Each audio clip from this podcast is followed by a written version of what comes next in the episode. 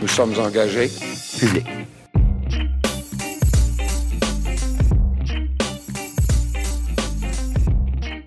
Ben, euh, bonjour et bienvenue aux engagés publics. Je suis François Larouche et aujourd'hui, je reçois le ministre délégué à la transformation numérique gouvernementale, M. Éric Kerr. Bonjour, M. Kerr.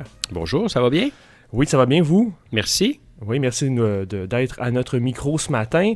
Euh, Monsieur Kerr, euh, moi, je sais qu'on a quelque chose en commun. Ah oui? On est tous deux, puis corrigez-moi si je me trompe, on est tous deux deux anciens programmeurs analystes de formation professionnelle. Tout à fait. Excellent. Puis euh, on va explorer ensemble euh, la bifurcation, euh, comment on devient député de la pelleterie et un jour délégué à la transformation numérique.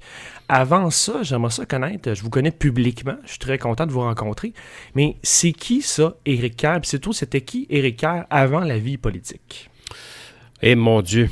Euh, eh bien, écoutez, moi, je suis euh, le fils d'un fonctionnaire, famille, euh, famille assez traditionnelle, mère au foyer qui s'occupait de, de ses cinq enfants, Mhm.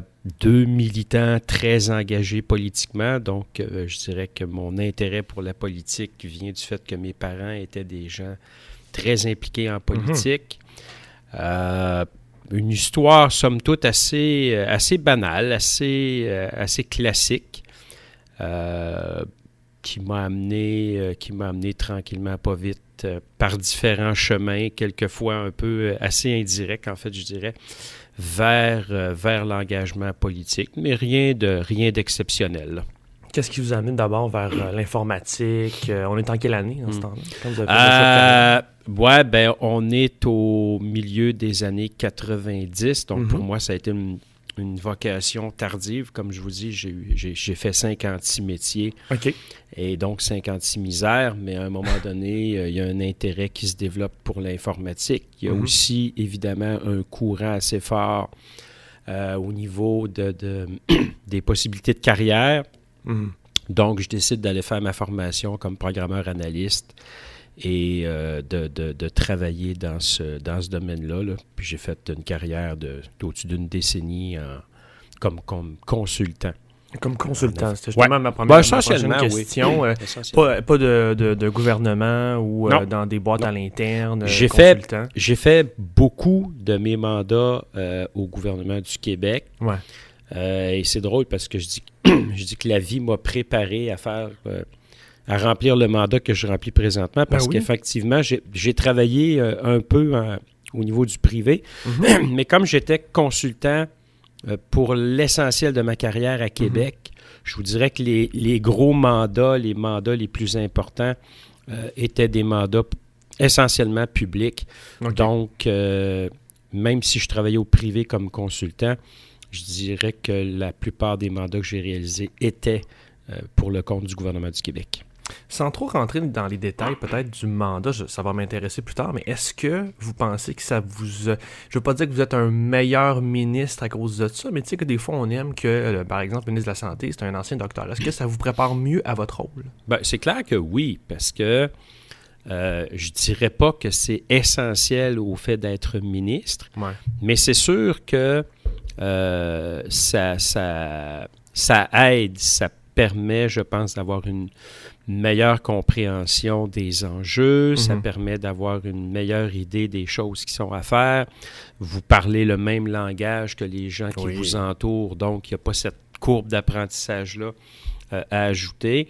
Mhm. Puis je vous dirais que même euh, au moment où j'étais dans l'opposition, euh, de tout temps, mes, mes, mes chefs m'ont confié le mandat de, de me préoccuper principalement des, des dossiers informatiques pour le gouvernement du Québec. Donc, encore là, je, je continuais à baigner, à baigner là-dedans, ce qui fait que quand on arrive en mandat comme ministre, euh, on a une bonne connaissance technique, on a une bonne connaissance de l'état des lieux, de la de l'administration publique. Mhm. Donc, je dirais je vous parlais tout à l'heure de la courbe d'apprentissage. Ben, c'est sûr que cet aspect-là du travail de ministre, euh, il est grandement accéléré et on, peut rapidement entrer en mode solution, euh, en mode réforme et, on comprend plus facilement aussi les difficultés que ça amène. Donc, je pense que ça, facilite le travail, ça c'est clair. Excellent. Donc, si euh, jadis euh, fait son choix sur l'informatique, devient consultant, pouvez-vous me raconter, dans le fond, l'histoire de votre passage vers la politique, de peut-être un début d'implication avant d'être candidat? Comment ça s'est passé? Ben, en fait, euh, comme je vous disais, moi, de tout temps, j'ai baigné dans la politique. Mes parents étaient des, euh, mes parents étaient des militants euh, Mhm. très, très actifs. Donc, chez nous, c'était un lieu de rassemblement, c'était un lieu de discussion, c'était un lieu d'intérêt euh, pour la politique. Donc, pas, euh, c'était pas une option pour moi de ne pas m'intéresser à ça.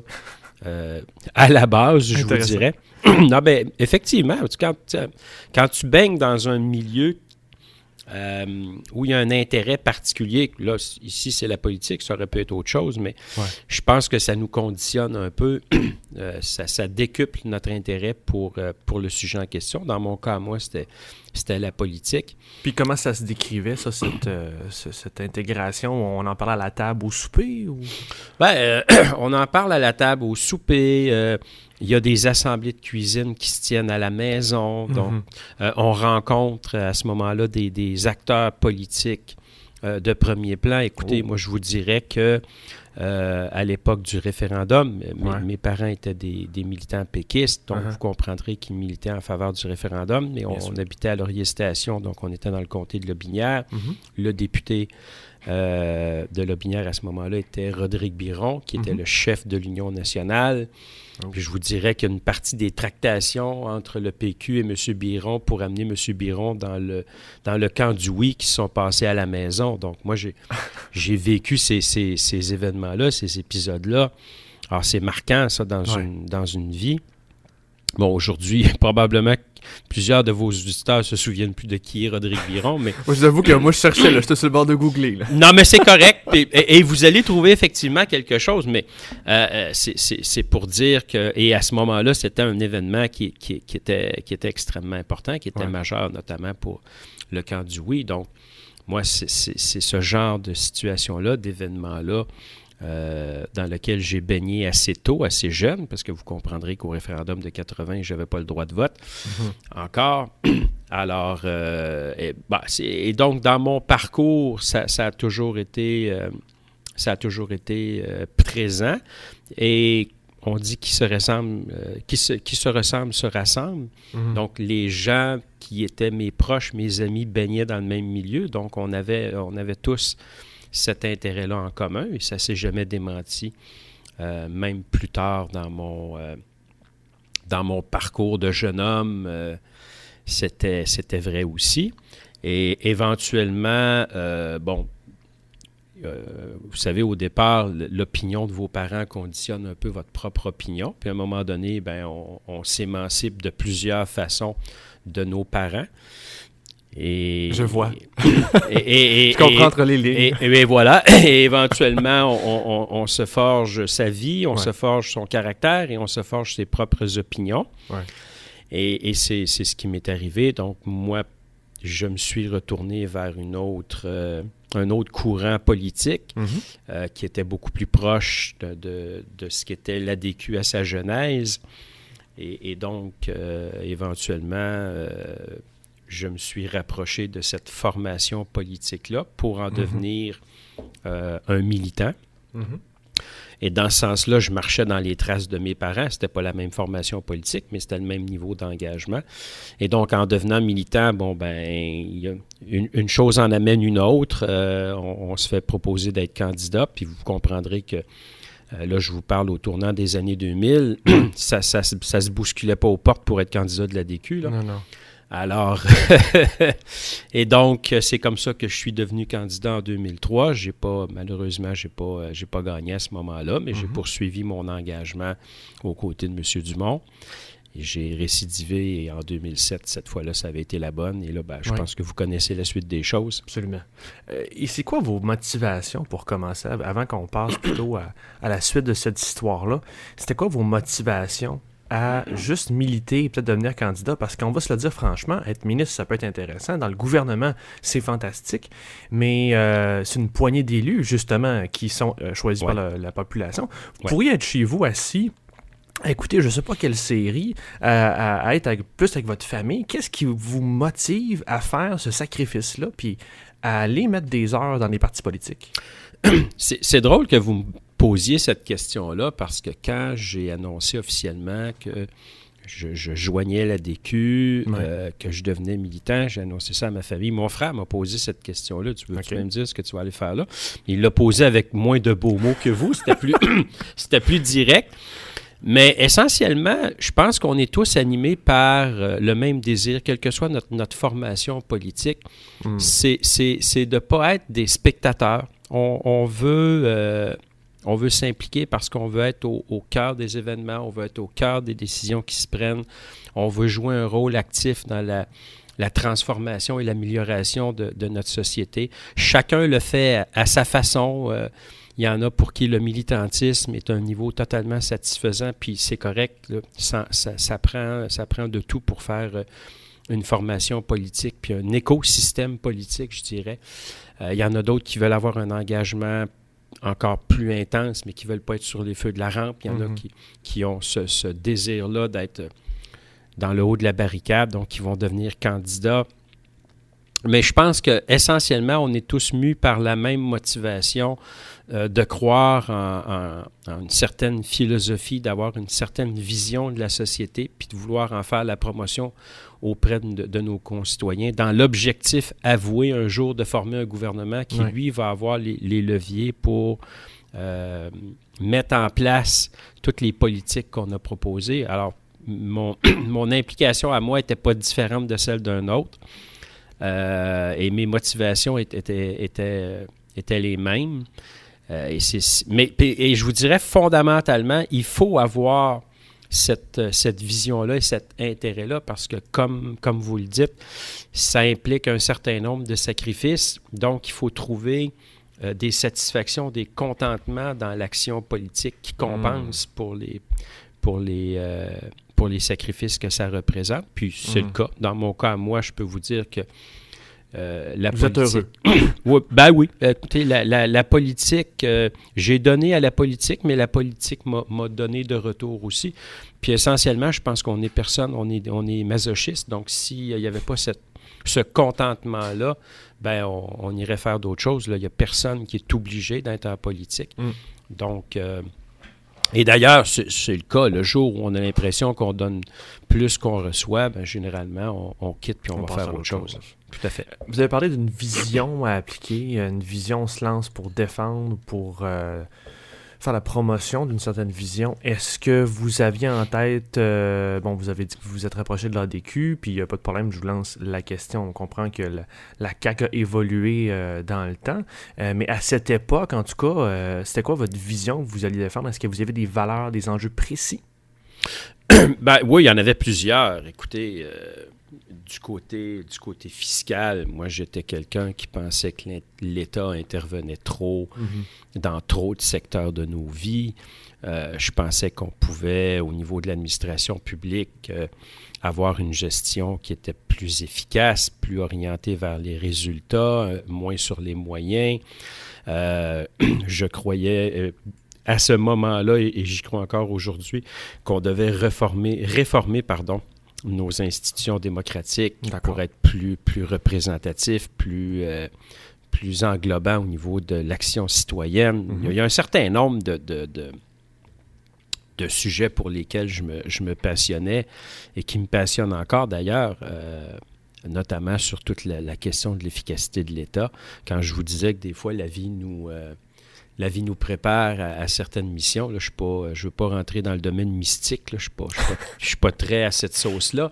Mais en même temps, euh, ça fait longtemps, moi, que je m'intéresse à ces sujets-là mm-hmm. et, qui sont même une des raisons de mon implication à l'ADQ. Donc, aujourd'hui, de me retrouver au Conseil du Trésor, je vous dirais que c'est euh, comme une espèce de, finalité à, tout ce que j'ai fait dans mon implication politique. Est-ce que vous... Euh, est-ce que vous y croyez pas des fois les matins? Est-ce que vous, c'est, comment, comment vous le percevez? Ça fait quoi d'être là?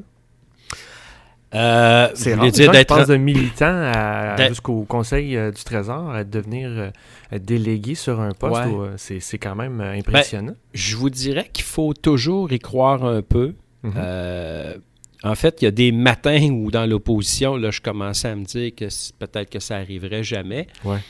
Mais il faut toujours y croire un peu parce que c'est essentiellement puis je le dis, je le dis en tout respect pour la fonction, mais il n'y a personne qui se présente en politique pour être à l'opposition. Mhm.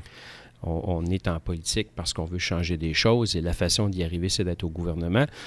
L'opposition est un mandat qui nous est confié suite à une élection, puis qui a mhm. un rôle, euh, un rôle fondamental dans notre démocratie. Euh, c'est extrêmement important, je pense, d'avoir une opposition qui est, qui est structurée et qui est capable de réaliser son mandat.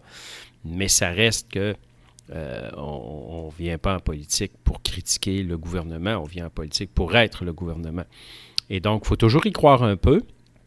Mais euh, il fut un temps où euh, ça m'apparaissait plus loin, un peu plus chaque matin. Puis aujourd'hui, ben oui, vous avez raison. Il m'arrive de me dire, mon Dieu, là, c'est vrai. Puis ben, je vous dirais qu'un an après, ça, ça sais, on... On s'habitue? Ben non, non, non. Mais on le réalise, par contre. Puis c'est très, c'est très différent. Euh, je ne sais pas si on s'y habitue. J'espère que non. Parce qu'il faut toujours être conscient du privilège que c'est. Mm-hmm. Euh, non seulement d'être un élu en partant, ça c'est un privilège. moi je dis toujours, il y a 125 personnes au Québec qui ont le droit de rentrer au Salon Bleu et de jouir de tous les privilèges que c'est d'être un élu, puis de faire le travail que ça, que ça, euh, auquel consiste le fait d'être un élu. Mhm. Mais c'est encore un, un, autre privilège, je dirais pas un plus grand privilège, mais c'est un autre privilège de faire partie aujourd'hui des 26 personnes qui ont le mandat de diriger euh, le Québec. C'est un immense privilège.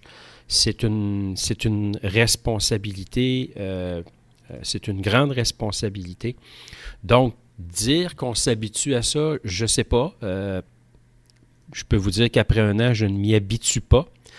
Mais euh, le réaliser, oui, ça, je, on le réalise là, maintenant. quand on m'appelle Monsieur le ministre, je, je, sursaute plus. C'est pas comme hein, quoi. Vous demandez, voyons, de qui il parle. À qui il parle, non, c'est ça. Tu regardes en arrière de toi pour savoir à qui il parle. Euh, ça, ça arrive moins, mettons. Là. Mais, euh, mais s'habituer, non. Et, honnêtement, euh, j'espère que je ne m'y habituerai jamais euh, parce que j'ai l'impression que s'y habituer, c'est comme si c'était normal, c'est comme si ça allait de soi. Puis je pense pas que ce soit le cas. Ça c'est pas ça va pas de soi d'occuper ce, ce poste-là. C'est un, un très grand privilège qui nous est fait. Puis je pense qu'il faut l'apprécier. Et il faut surtout euh, comprendre la grande responsabilité que ça implique, puis il faut être prêt à l'assumer à tous les jours. Vous parlez de privilèges. Euh, pourquoi, selon vous, les Québécois vous ont donné à la CAQ le privilège de faire le gouvernement? Qu'est-ce qui s'est passé à la dernière élection? C'est un ensemble de facteurs. Moi, je dis toujours, euh, quand, un, quand un parti politique forme le gouvernement, c'est un ensemble de facteurs qui qui, euh, qui amène cette situation-là. Euh, dans, un, dans le cas de l'élection du, du, 1er octobre 2018, mhm. je pense qu'il y avait un essoufflement du Parti libéral au pouvoir, donc une formation politique qui gouvernait depuis, depuis longtemps.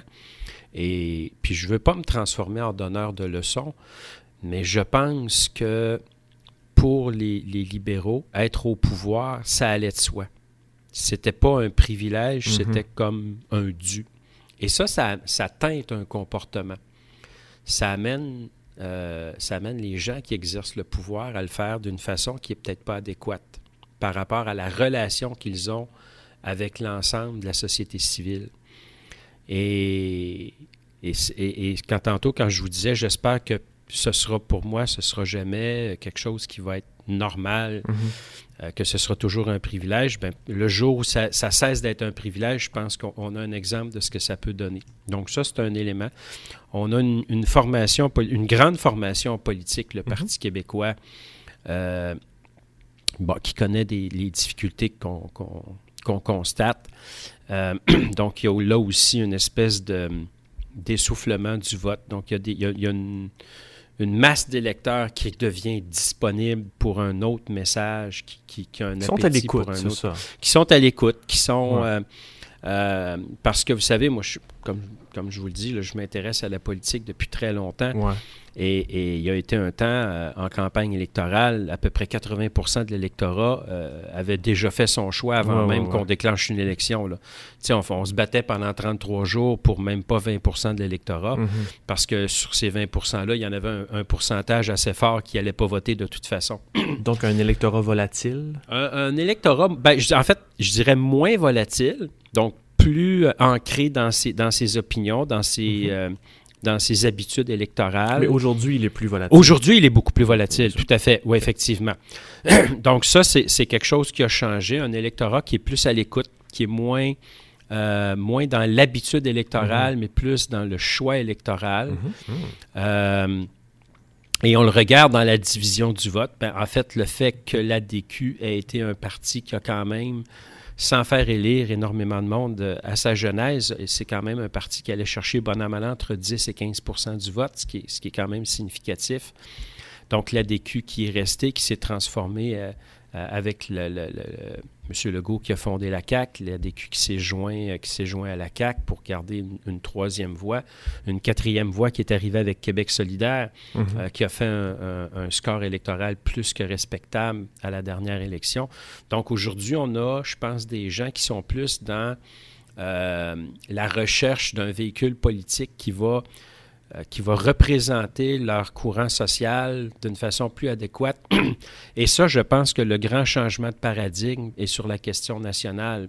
Mhm. Cette question-là étant moins à l'ordre du jour, donc avant ça, c'était pas compliqué. Vous étiez souverainiste, vous aviez un choix, vous étiez fédéraliste, vous en aviez un aussi.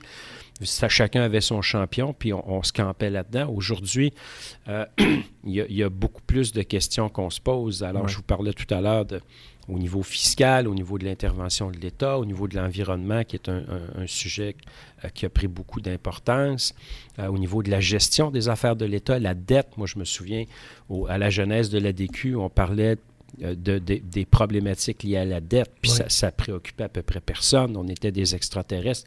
Aujourd'hui, ça préoccupe tout le monde. Donc, il y a un, il y a un changement dans la, dans la vision sociale qui commande, je vous dirais, cette espèce d'appétit que les électeurs ont pour des véhicules politiques qui vont être plus ancrés dans leur vision de la société. Mhm. Mais le point de départ, c'est le fait, à mon humble avis, puis je prétends pas être politologue ou sociologue, mais euh, le point de départ, c'est le fait que toute la question nationale, euh, sans dire qu'elle devient secondaire, euh, mais occupe définitivement beaucoup moins d'espace et n'est plus ce qui va teinter le choix, ou en tout cas n'est plus uniquement ce qui va teinter le choix des électeurs. Donc ça aussi, ça contribue à ouvrir des, espaces pour des formations comme la Coalition Avenir Québec et, à séduire l'électorat par des propositions sur la gouvernance, des propositions sur une vision à long terme du Québec, de l'État, euh, avec, oui, une position nationaliste, mais, mais qui n'est pas le, qui est pas le, cœur de- essentiellement de la proposition politique de la CAQ. Ouais. Et ben, je me permets quand même, parce qu'on on comprend, puis on pourra, euh, avant de passer à tout, au défi numérique, puis je veux que ce soit quand même euh, le, le reste de l'entrevue ensemble. Euh, puis je veux pas jouer le jeu, que je veux pas qu'on passe, comme vous l'avez dit, c'est un sujet qui est parmi tant d'autres maintenant. Mais pourriez-vous plus me préciser c'est quoi la vision euh, de la CAQ de souveraineté, euh, fédéralisme? Mm, Donc on, mm, mm. on parle souvent d'autonomisme, ou on Ouais. est dans le nationalisme cette semaine. Euh, on en est où? Ben, écoutez, je pense que c'est assez simple. Puis, euh, essentiellement, euh, à mon humble avis, ça, reprend ce que les Québécois sont depuis euh, très longtemps. C'est-à-dire que il y a une volonté pour la nation québécoise d'abord d'être considérée comme telle, comme une nation à part entière avec sa langue, sa culture, ses traditions, son territoire, ce qui euh, est la définition même d'une nation. Euh, mais le fait d'appartenir à un ensemble plus grand est, est- pour nous un avantage. Donc, là, je vous parle de la Fédération canadienne. Donc, ce qu'on souhaite, au fond, c'est de concilier les deux. C'est de Le garder, meilleur des deux mondes. ben, c'est de garder les deux, et, et c'est possible de le faire. Je veux dire, on ne Mhm. serait pas la la seule nation au monde à faire partie d'une fédération et à, à- à souhaiter garder l'intégrité de ce qui nous définit comme, comme nation. Donc, c'est le, le sempiternel combat pour la langue française, pour la culture qui s'y rattache, pour la pérennité de notre territoire. Donc, le nationalisme de la CAQ, c'est ça, c'est ce combat-là sempiternel de la nation québécoise, mais en gardant nos liens d'attachement avec la Fédération canadienne, parce que euh, ça, ça, ça, demeure aussi que d'appartenir à un ensemble plus grand, bien, ça procure son lot d'avantages, puis on est capable, je pense, de concilier les deux. C'est pour ça qu'on va vous dire, nous sommes Québécois d'abord, mais dans, la, dans la Fédération canadienne. Et tant qu'on est dans le Canada, ben on a euh, des dossiers à gérer euh, en tant que province. Et un de ces dossiers-là, ben, c'est apparemment on parle de transformation numérique gouvernementale. C'est quoi ça en bon québécois, un mandat pour transformer le numérique au gouvernement? Est-ce que c'est juste au gouvernement? Ben, c'est-à-dire que c'est mon mandat à moi, il, touche euh, le gouvernement du Québec, mhm. mais la transformation numérique, de facto, c'est une transformation sociétale. C'est la oh. société qui se, qui se transforme, qui s'en va de plus en plus à l'ère numérique. Intéressant. Et je vous dirais que ça amène même un gap générationnel parce qu'aujourd'hui, euh, nos jeunes, et, c'est extrêmement comique, les gens ne le voient pas, mais je suis entouré de gens qui sont présentement en train de travailler sur leur téléphone. Mm-hmm. Écoutez, il fut un temps, euh, quand moi j'étais jeune, un téléphone, là, ça, ça, ça, ça servait à répondre à quelqu'un qui essayait de nous appeler. Et, et je vous dis, moi j'appartiens à une génération où, euh, chez moi, on était deux sur la ligne. Donc, quand ça sonnait trois coups, c'était chez nous. Puis quand ça sonnait deux longs coups, c'était le voisin. Ah non. Alors, euh, et, là, et là, on comprend qu'aujourd'hui, un téléphone euh, intelligent, on n'est pas là du tout. Écoutez, se parler, c'est une de ses nombreuses fonctions. Mm-hmm. Mais mon téléphone, c'est mon portefeuille. Euh, mon téléphone, c'est mon accès, c'est mon centre de recherche. Euh, vous, tantôt, vous parliez de, quand je parlais de M. Biron, vous parliez de faire une recherche Google, mais je peux faire ça sur mon téléphone. Mm-hmm. Euh, mon téléphone, c'est effectivement ma capacité à communiquer, que ce soit par courriel, par texto ou vocalement. il y a même des applications qui vont me permettre de me diriger dans la circulation. Donc, mon mm-hmm. téléphone, c'est c'est ce, ce chauffeur d'à côté qui nous dit par où on doit passer puis qui nous signale qu'on est perdu.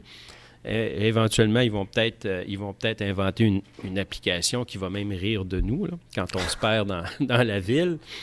Mais bref, euh, c'est maintenant, ce sont des, des, des, des aides de vie euh, qui, qui nous offrent une quantité phénoménale de services et nos jeunes nos plus jeunes sont dans cet univers-là. Nos, plus jeunes sont des mhm. citoyens numériques.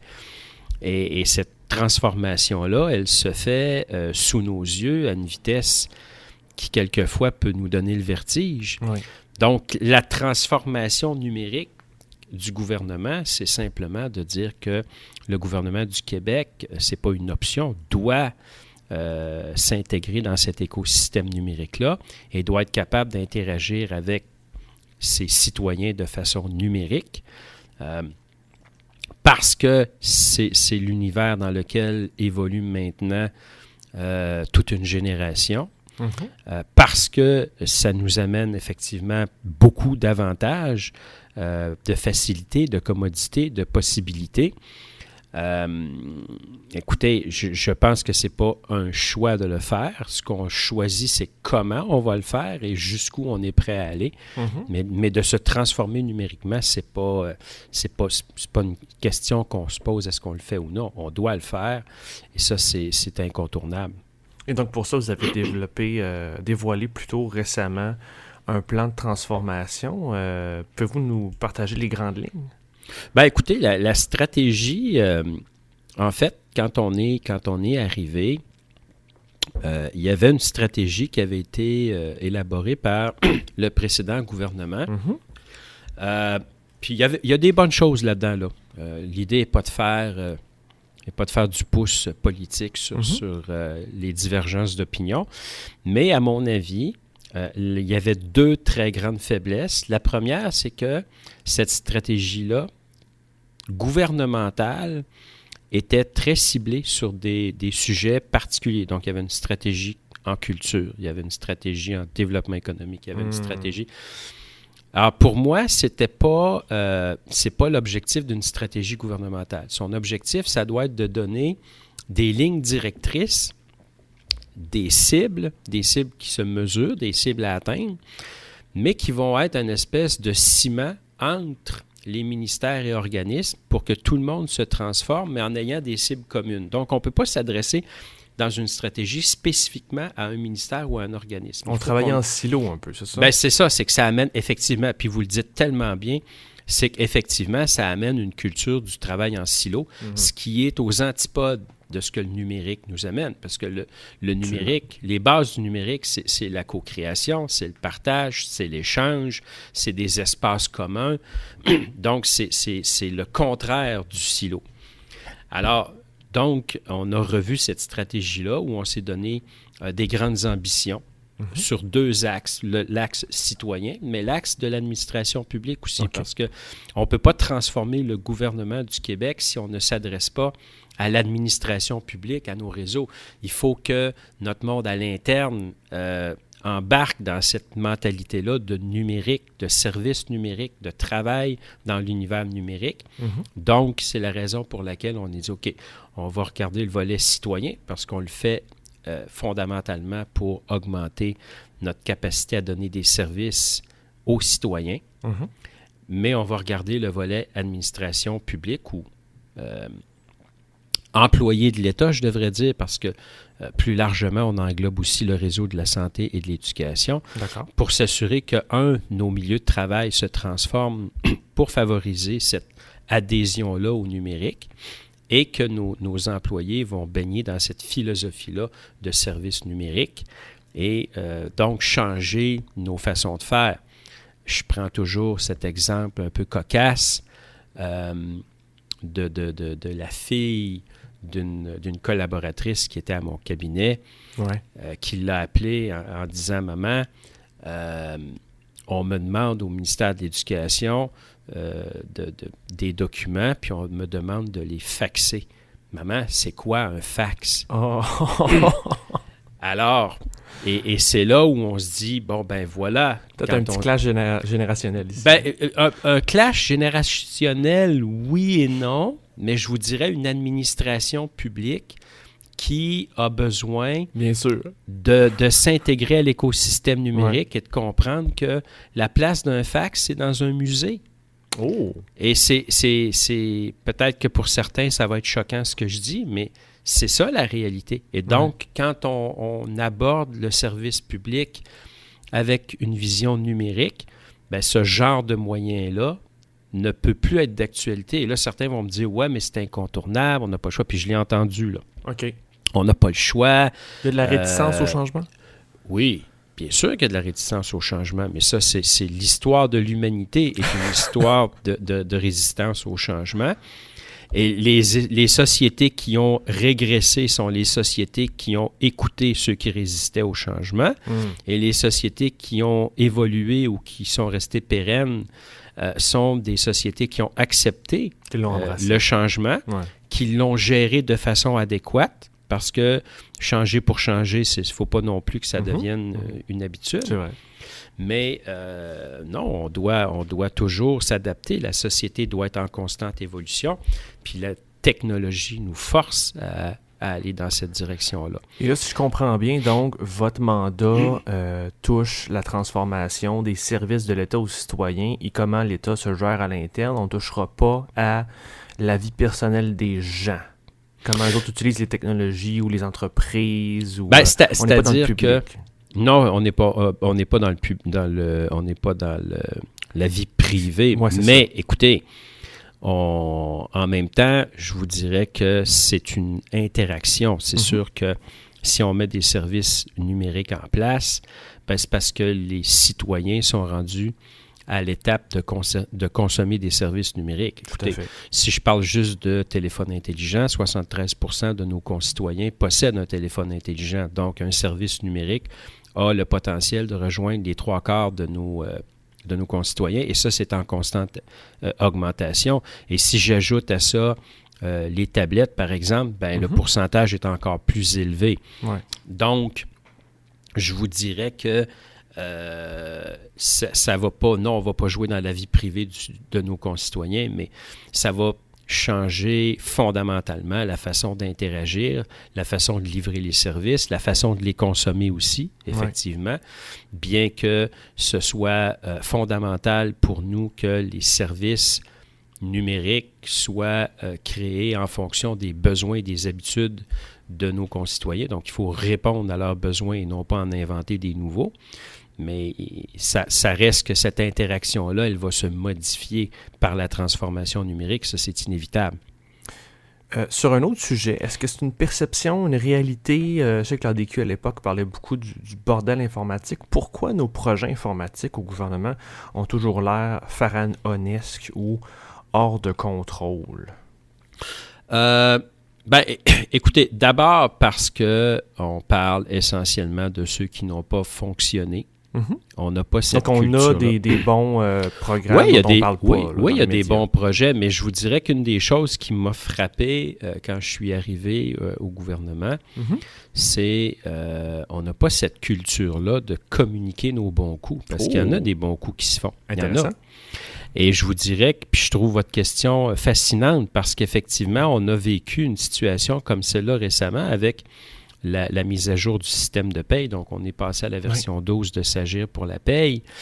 Et euh, au départ, on, on nous disait Ouais, mais là, vous avez eu tel problème, il y a tant de fonctionnaires qui n'ont pas reçu toutes les sommes. Mhm. Puis quand on faisait l'analyse de l'ensemble du projet, on se disait, écoutez, ce projet-là, là, c'est un, un énorme succès. Voici une application euh, par lesquelles on va, on, va, euh, on va effectuer pour 91 milliards de paiements. On va traiter 1,5 million de factures avec des, des- des fournisseurs de services du gouvernement Mhm. euh, qui gèrent la paye de 70 000 employés, de 68 900 employés, pour lesquels il y a 70 000 règles d'affaires, 26 000 paramètres différents. Donc, on réalise que c'est gigantesque comme projet. Et essentiellement, tout ça a bien fonctionné, tout ça a été livré à temps. Donc, euh, le délai du 29 juin a été respecté. Un projet qui était budgété à 47 millions, qui en a coûté 45. Donc, on est habitué au dépassement de coûts, mais dans ce cas-là, non seulement il n'y a pas eu de dépassement d'échéancier, mais on, on était en deçà de ce qui a été budgété. Et oui, effectivement, il y a, il y a des, il y a toujours des petits problèmes euh, dans un déploiement normal. Donc, Mhm. imaginez quand c'est un déploiement de cette ampleur-là. Euh, ben, effectivement, les problèmes n'ont pas été proportionnels. Au contraire, je vous dirais qu'on a vraiment minimisé l'impact. Donc, tout ça, je pense qu'il faut le dire. Nos, nos gens ont travaillé fort, ont travaillé euh, de très longues heures, euh, on, on fait les choses dans le bon ordre et c'est un succès. Mais on ne le communique pas. Et quand on communique, malheureusement, c'est pour mettre la loupe sur ce qui a peut-être moins fonctionné. Mais sans mettre l'ensemble du projet sur la sellette, parce que si on fait ça, là, on se rend compte qu'on a été bon. On a vraiment été bon. Et, pour l'essentiel, on a vraiment réussi à livrer ce qu'on devait, euh, ce qu'on devait livrer dans les délais où on devait le livrer et en deçà des coûts qui avaient été prévus. Donc ça, il faut le faire plus, il faut le faire mieux. Euh, il faut apprendre aussi à dire à notre monde, écoutez, vous avez été bon dans, dans ces dossiers-là, pas, pas seulement taper sur les doigts quand ils ont été euh, peut-être moins performants. Mhm. Mais euh, c'est une culture à changer, puis ça, ça fait partie du mandat de changer cette culture-là. Puis comment on la change, cette culture-là? Ben, on le fait. On le fait tout simplement. On va Ouais. sur la place publique, puis euh, on n'a pas peur de dire. Et puis, écoutez, euh, quand on s'appelle Éric Kerr, qu'on a été euh, extrêmement critique sur les dossiers informatiques, Ben oui, c'est ça. euh, que ça, a été, ça a été mon pain et mon beurre euh, dans, dans bien des situations. Ben, ça détonne et, ben, et il ne faut, pas- il faut pas hésiter à le faire.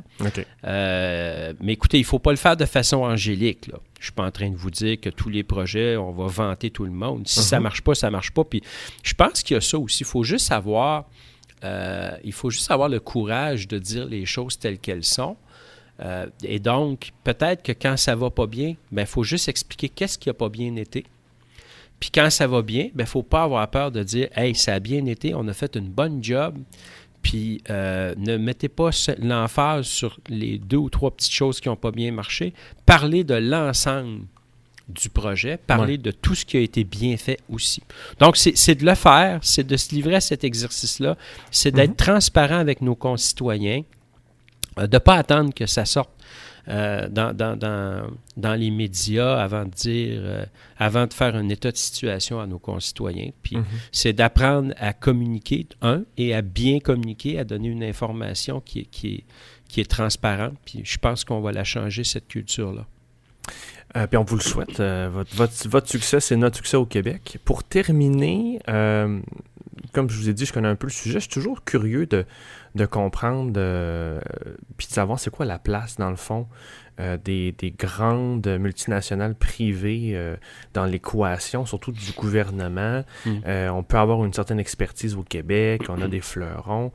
c'est quoi la position du gouvernement pour privatiser, par exemple, un exemple concret, ces données publiques stockées dans des compagnies étrangères?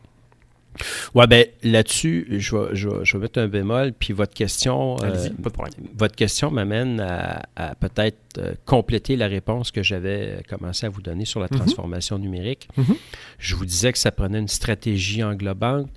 Euh, ça va prendre des plans des différents ministères et organismes pour ce qui est de leur mission propre, mais ça va prendre un vaisseau amiral aussi. Et ça, c'est une autre chose qui manquait, puis qui explique peut-être euh, certains insuccès.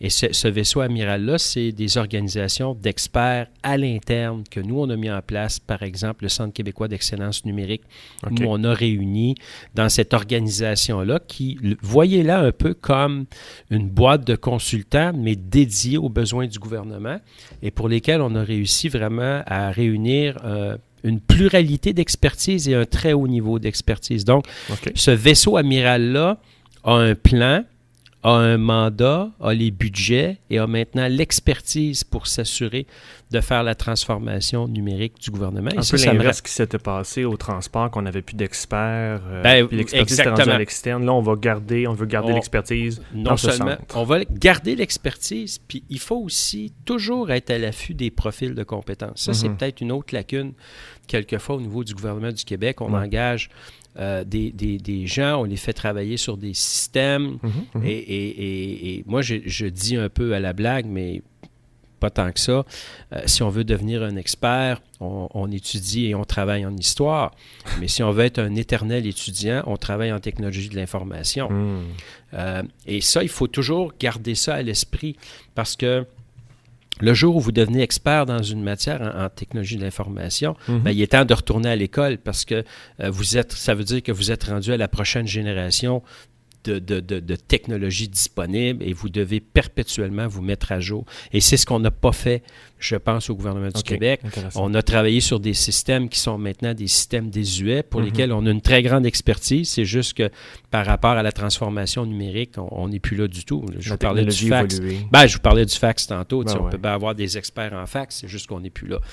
Euh, et, et, donc, ça, ça nous émancipe de cette, de cette nécessité d'avoir des, consultants euh, de façon aussi importante. Parce que, comme j'ai dit, on ne s'émancipera jamais totalement de la consultation parce que toutes les expertises. il y a une place pour ça, c'est sûr. Ben oui, il y aura toujours une place ben pour ça parce qu'il y aura, il y aura des besoins qui seront extrêmement pointus et mhm. ou extrêmement ponctuels pour mhm. lesquels ça ne vaudra pas la peine de maintenir des ressources parce que sinon, ça va être un peu comme le réparateur métal. il va travailler six mois par année puis le résultat, il va chercher de l'ouvrage.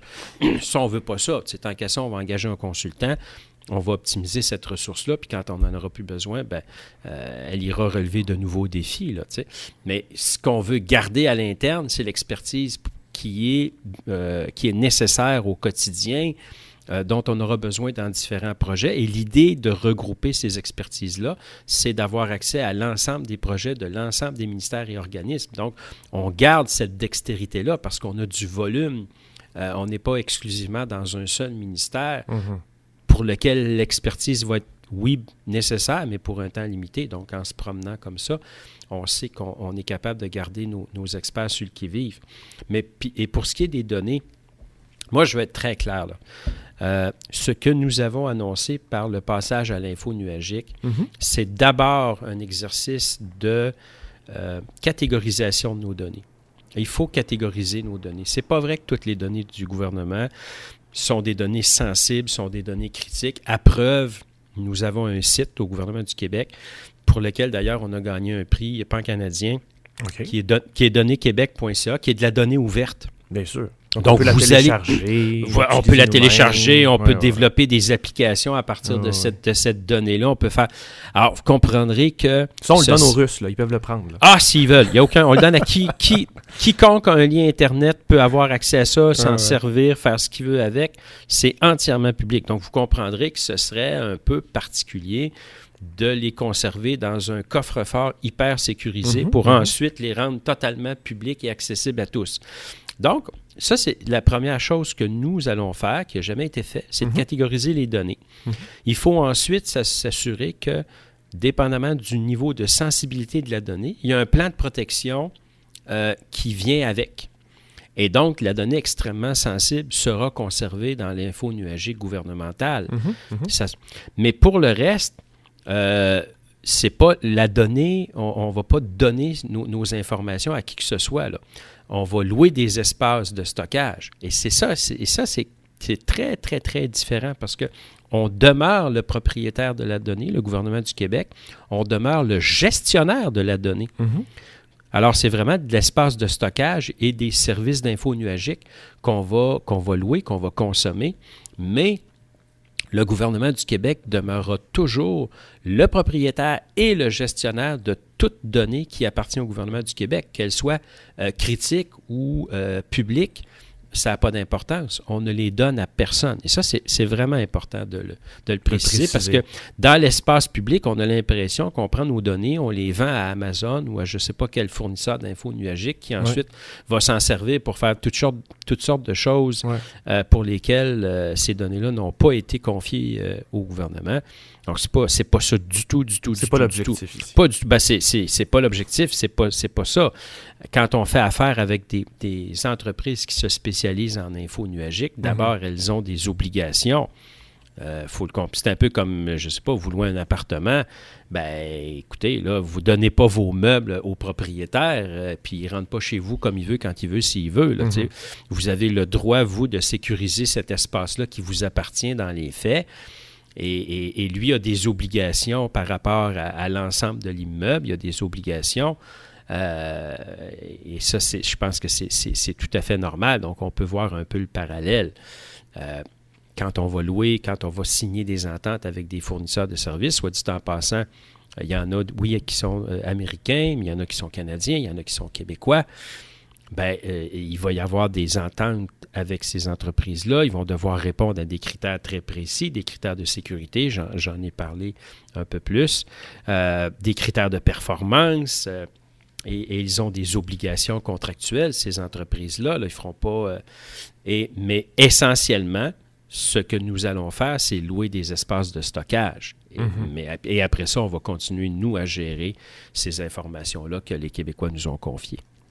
Monsieur Kerr, s'il euh, y a des auditeurs qui ont été, euh, j'allais dire charmés, mais je vais le dire, charmés par votre vision, votre, parcours, ou du moins qui sont motivés, c'est peut-être un meilleur mot, motivés par euh, votre démarche, qu'est-ce qu'eux, ils peuvent faire pour vous appuyer ou pour se joindre à votre mouvement?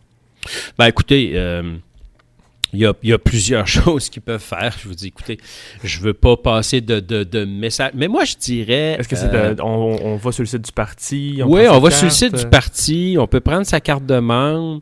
Euh, euh, mais, mais, moi, je dirais le processus, puis je pense que c'est le processus de toute personne qui, qui, veut, qui veut prendre un engagement public, c'est de s'informer et ensuite s'engager. Hmm. Et ça, je pense que c'est fondamental. J'aime beaucoup la séquence. Informez-vous et engagez-vous. Et ça, là, que ce soit la CAC, le Parti québécois, Québec solidaire, le Parti libéral ou n'importe quelle autre formation, parce que euh, l'engagement public, c'est, il faut, je pense, euh, redonner ces, lettres de noblesse à l'engagement public. Mais moi, je dis toujours, euh, les gens vous disent, ah ben, vous, vous êtes partisan mais euh, la partisanerie, à, mon sens, ça doit résulter d'une réflexion éclairée. Hmm. On ne vient, moi, je ne suis pas né caquiste. Je suis pas né euh, adéquiste. Euh, je le suis devenu parce que j'ai regardé dans l'espace public ce qui se passait, je me suis informé, j'ai trouvé un véhicule qui correspondait à mes valeurs, euh, qui, qui, qui, partageait où je partageais avec les, autres membres une vision de la société. Mhm. et, et, ça, ça m'a amené à l'engagement. Donc, la première étape, informez-vous, engagez-vous. Et euh, effectivement, si la CAC répond à vos aspirations, on sera heureux de vous accueillir au sein de notre famille politique. Très bien dit. Alors, merci, euh, Monsieur Éric Kerr, euh, pour votre passage aux engagés publics. Hey, ça m'a fait plaisir. À la prochaine.